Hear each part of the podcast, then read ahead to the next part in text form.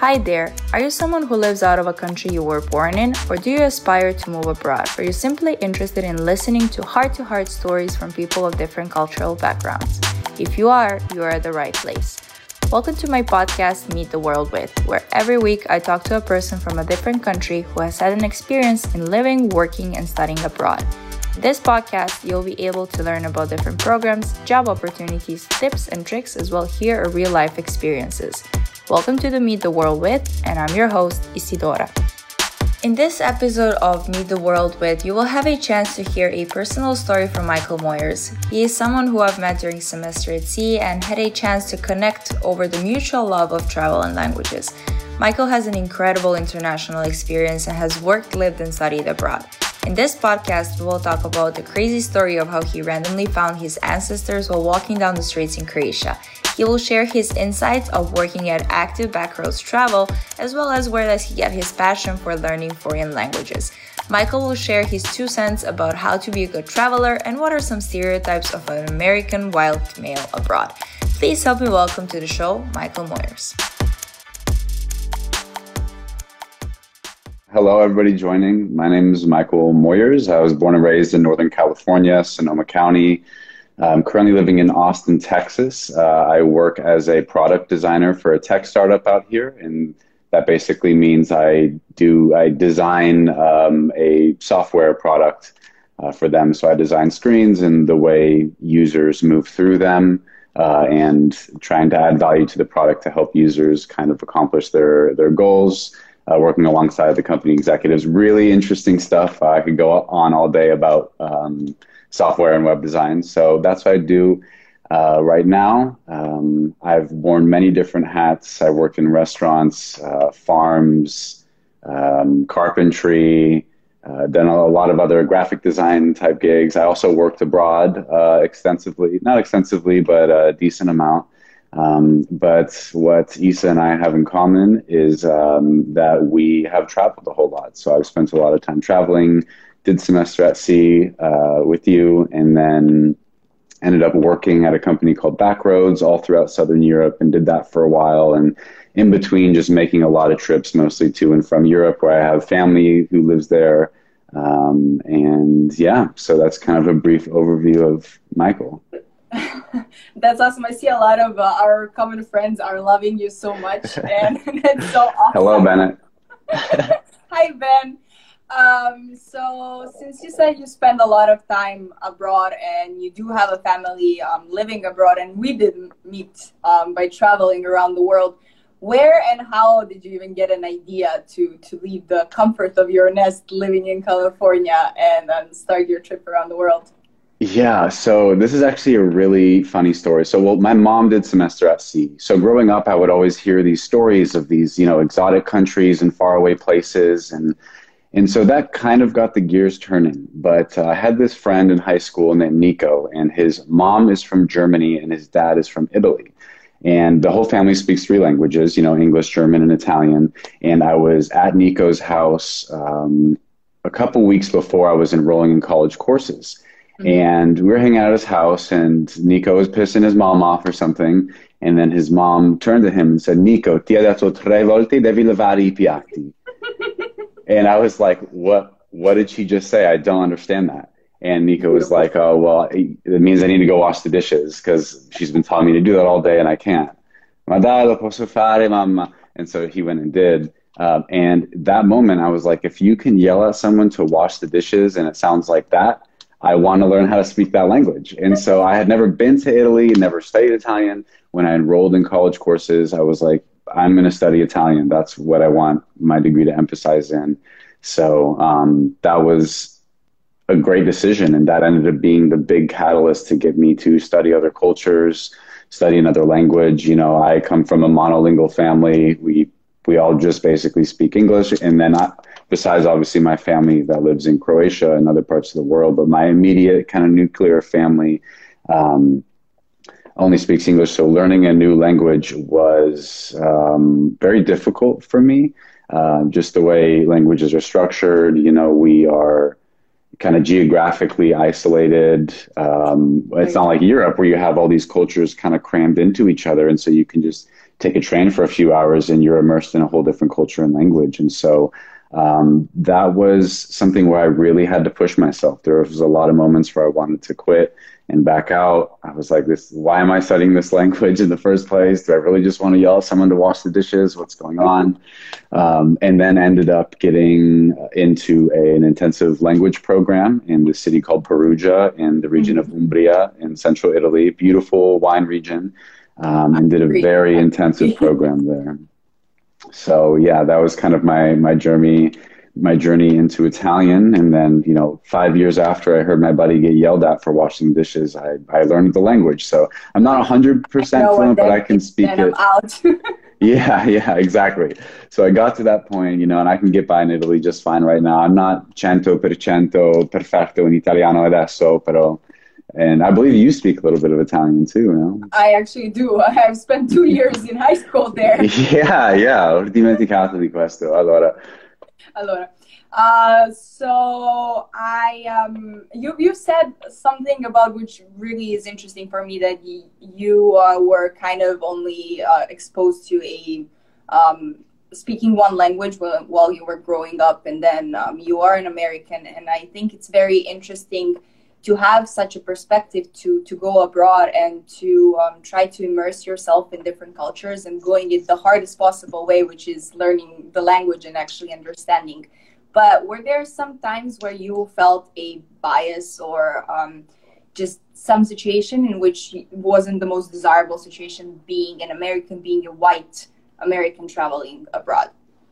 Yeah, the the biggest kind of privilege I noticed from that was mostly being male um, especially in countries um, like Morocco was one, especially, you know, w- women can't go alone there safely, especially being a foreigner. And just as a man, you have this ability to kind of navigate through their culture with a lot more ease. You don't have to worry about people creeping on you, threatening you, touching you in inappropriate ways, you know, doing things that women face every day, all the time there and in many other countries. And so, um, that was something that was pretty apparent. Um, traveling abroad as an American, um, especially because I we started traveling a lot when the Trump administration came in, and you know he's a very divisive figure, and people in other countries have very strong opinions on him, and obviously, you know. People have these ideas associated with what they see on TV, and they associate that to the country you're from, and therefore, to some extent, you. And um, so I, you know, and, and Americans kind of have this stigma of being these really loud, obnoxious travelers. They just want to go get wasted. They don't care about abiding by the cultural norms there. And it's very, very true. I mean, you, you see it everywhere. Americans do not travel uh, very well. Um, and don't get me wrong, there's plenty that do. But because I was so aware of that, um, I would just be really as humble as I could when I traveled. And I would just try to be a fly on the wall and read the room, figure out, okay, what are the appropriate ways to behave in this culture and in different situations. And until then, just, just keep your mouth shut, you know? Um, so kind of always having that sixth sense of like, I am an American moving through here. I do have the privilege of coming from this superpower country where a lot of people are a lot better off than a lot of these countries we're going to. Our country provides foreign aid to a lot of these countries we're going to. And so just trying to keep all these things in the back of your mind. And most of the people I did meet, I would ask them about that, or I'd be like, oh, I'm sorry, like I'm American and America doesn't act friendly, you know, with international politics all the time. So sorry.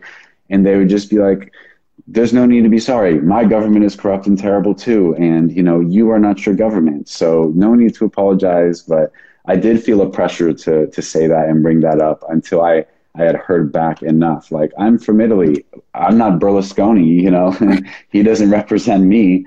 So exactly. you know. Exactly. No, and I yeah. I think that it's so important that you're voicing that out. That in the end, like your government does not represent or nor reflect um, your personal.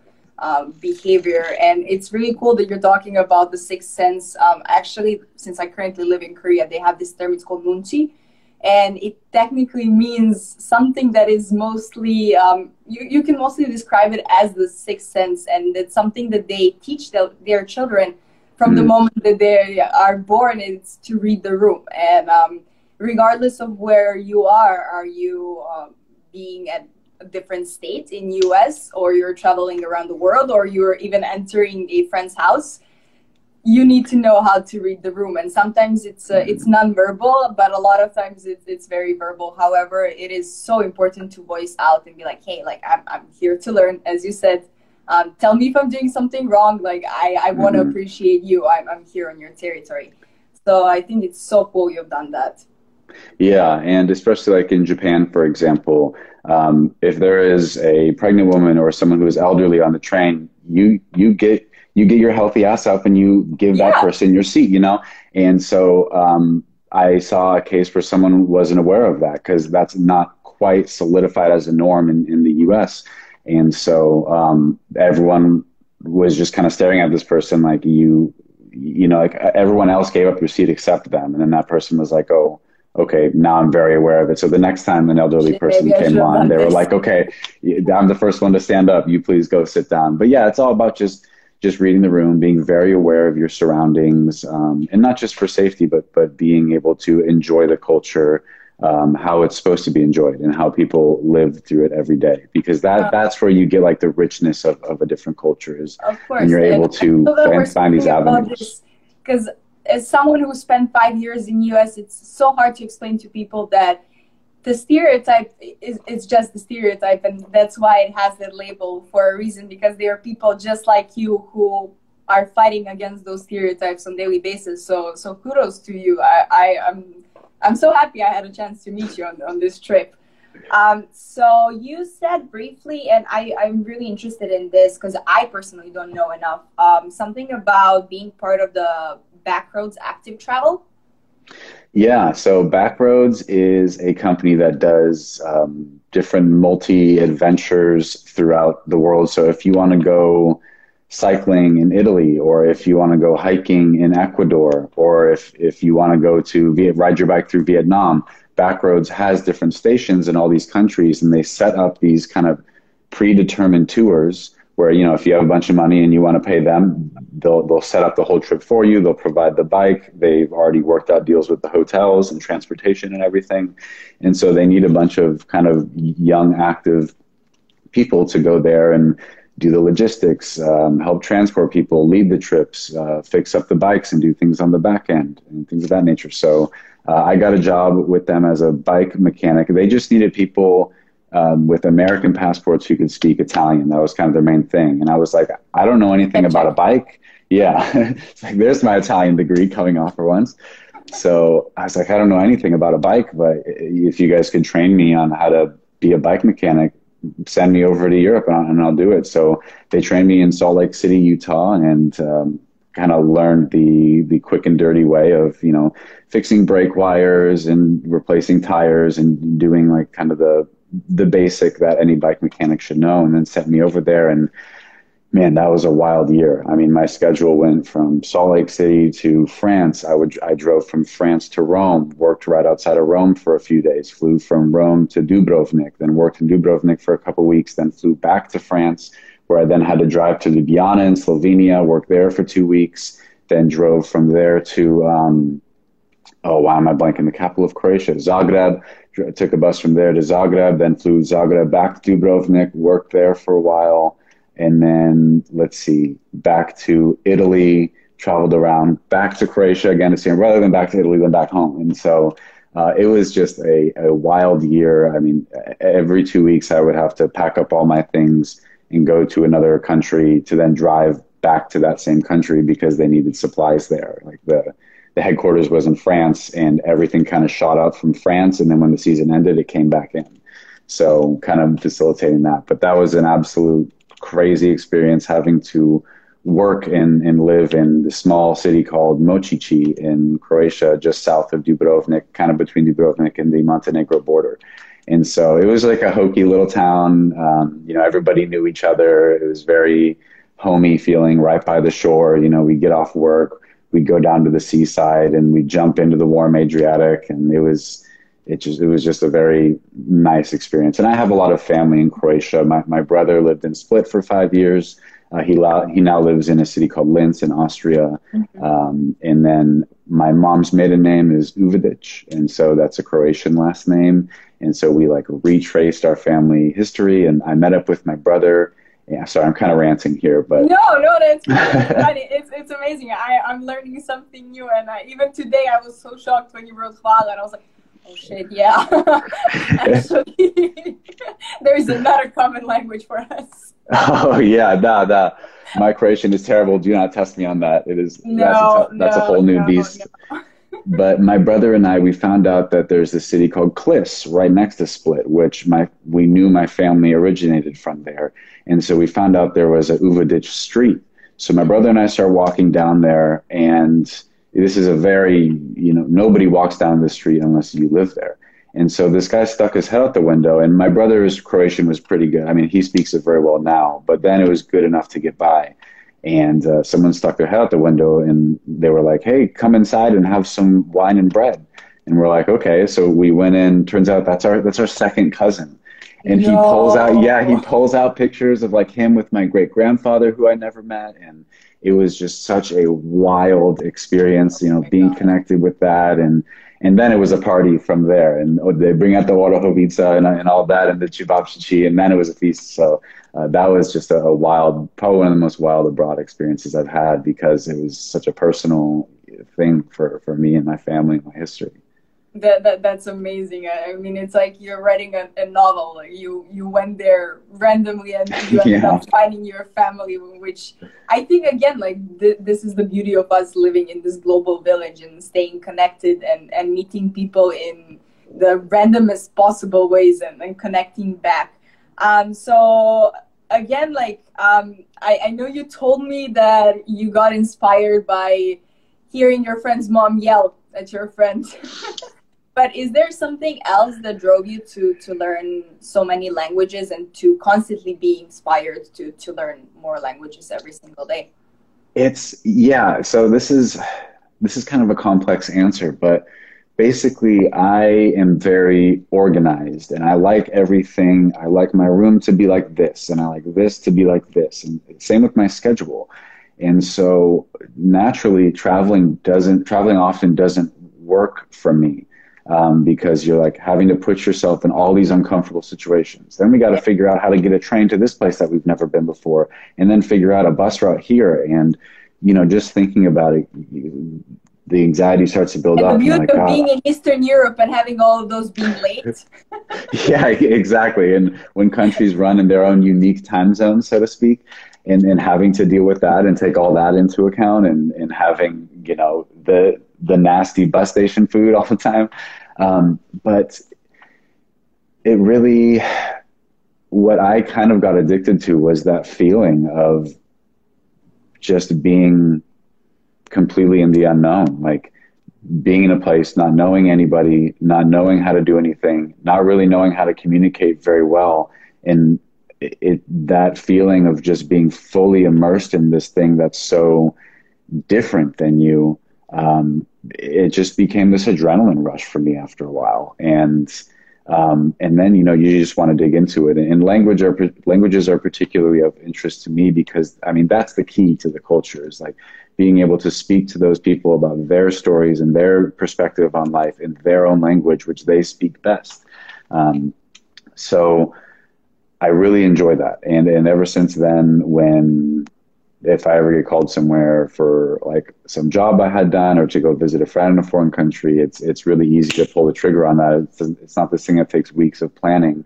Um, it's it's something that's fun for me, and there's tremendous growth in that. You know, you're just kind of thrown into these awkward situations, language barriers, cultural barriers, and when you come out the other side, having gone through like having successfully accomplished your trip with all these roadblocks in front of you.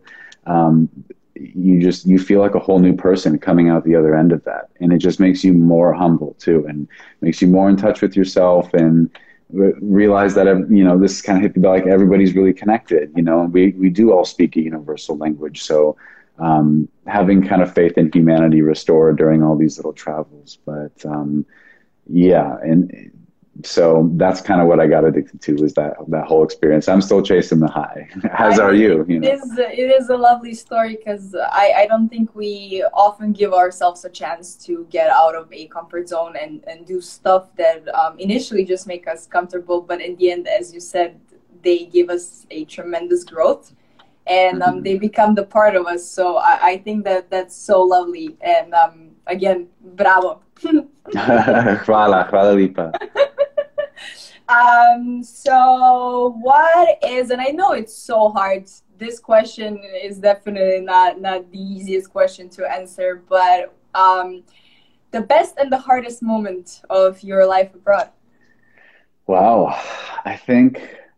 Well, I remember the hardest pretty well, or the you know, there's a couple of, of tough moments, but um, I was working for that backroads company, and you know, emotionally, it got really tough for me to just constantly be moving, never be settled, always sharing rooms with people, never really having my own space. Your schedule is so out of your own hands. You know, you could get an email, oh, your schedule's been updated.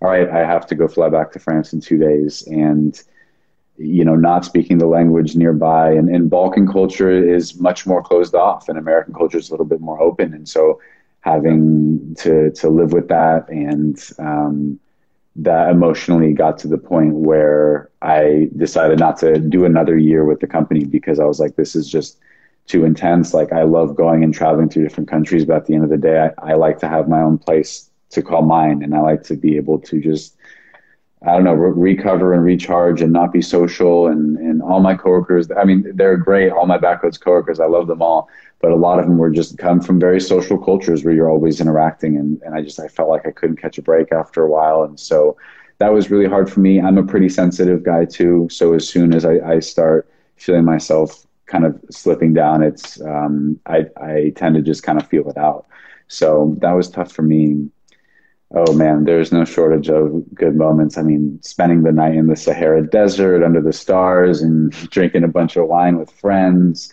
That moment in Croatia, like discovering, retracing my my family roots and history, the whole experience of Japan, just what a beautiful country and culture that is. I mean, there was a moment there where I was trying to figure out the train system, and there was a shop owner who didn't speak English, and I don't speak Japanese, besides Watashe no nome wa Michael, which means my name is Michael. That's it though.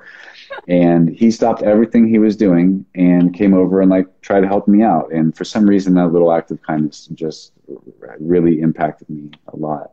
Um, so that was up there. Um, i'm sure there's a ton i'm forgetting but those are kind of the the standout ones that, that's awesome and I, am glad that you are so open to to speak about your emotions and about the expectations that are constantly there around the life abroad and um, i think as as important as it is to make that step to to go out it's really important to know when it's time to pull the brake and um, give yourself mm-hmm. time and um, reconnect back even if that means going back home or going back to your roots but just giving yourself chance to feel and to be human and not to live by these like crazy expectations that you're constantly on the move because you might get lost yeah yeah and and the thing is culture is everything. Culture is the way you order a coffee. It's the way you wave at somebody. It's the way you do or do not look at somebody in public. Um, and so when you're having to be constantly aware of these things, it gets really exhausting because it, it's not natural to you. And, you know, you just, you want to be back in your own home culture where you know all these things. And, and this is just what you're used to and you're born into. And so, um, as beautiful as that is, realizing the unique ways different people do things differently across the world and everything you can learn and the perspectives that gives you is great. But having to constantly be aware of that and abide by that, it, while it comes with a lot of growth, you know, it, it also comes like, yeah, and you know, the height of its joy could be the depth of its sorrow to a certain extent, you know, like you are spending a lot of mental energy doing this. And if you're not checking in with yourself and taking care of that emotionally, it will catch up to you. And no. but keep in mind, this is all growth, and you know, kites fly highest against the wind, so it takes a little bit of that resistance to achieve, you know, becoming a better person and a better global citizen. Of course, and the balance in the end of the day is everything we need to reach, and sometimes it's so far, but hey, at least you're trying to. Um, Yeah. We're running out of time. I do my two least favorite questions. And um, what is your current jam? And what are you reading right now? My current job and what I'm reading. Jam, jam. What are you? Oh, listening Jam, like current song. Okay, so guilty pleasure. My favorite band of all time. They're called the 1975. I Uh, love them. I, their first album, I don't get me wrong, I love all their music, but their first album, it's self-titled, it's just called 1975. They came out in 2013. Every song on that album, I've been playing nonstop for years on end. So and the majority of their fan base are like 16-year-old British girls. I don't care. I love them. I love Matt Healy and the lead singer and his songwriting and all of that. So Hey, if you no think I'm gonna be embarrassed, I, yeah. I had my period of them too. No judging Yeah. whatsoever. I'm still in it. So uh, what was the other question? Uh, what are you reading right now? Oh, what am I reading right now? Um, Don't Make Me Think. It's basically a book on um, good software and product design and how basically to design a product in a way that is so easy for the user to navigate that they don't even have to think and that it's really easy for them. So it's a fun book, very visual. Um, so a lot of my literature, I'm diving into design, design theory, um, agile, different methodologies and carrying out design strategies. So I'm like settling down for a few years to focus on design before I launch back out abroad and go work for some design company in Italy or something. Or maybe you might want to stop by South Korea before you go back to Italy and visit me. yeah, exactly. Yeah, I haven't been there before. I'd love to. Awesome. It was such a pleasure talking to you, and I think you are. Thank, thank you for uh, being so open and willing to speak about your experiences. I, I think, at least for me, it meant a lot to to hear your personal story, which I think is very inspiring and very real, and that's something that we're missing a lot. Um, grazie mille, ci vediamo posto. ok, grazie mille. A dopo. Thank you so much. Ciao. Thank you.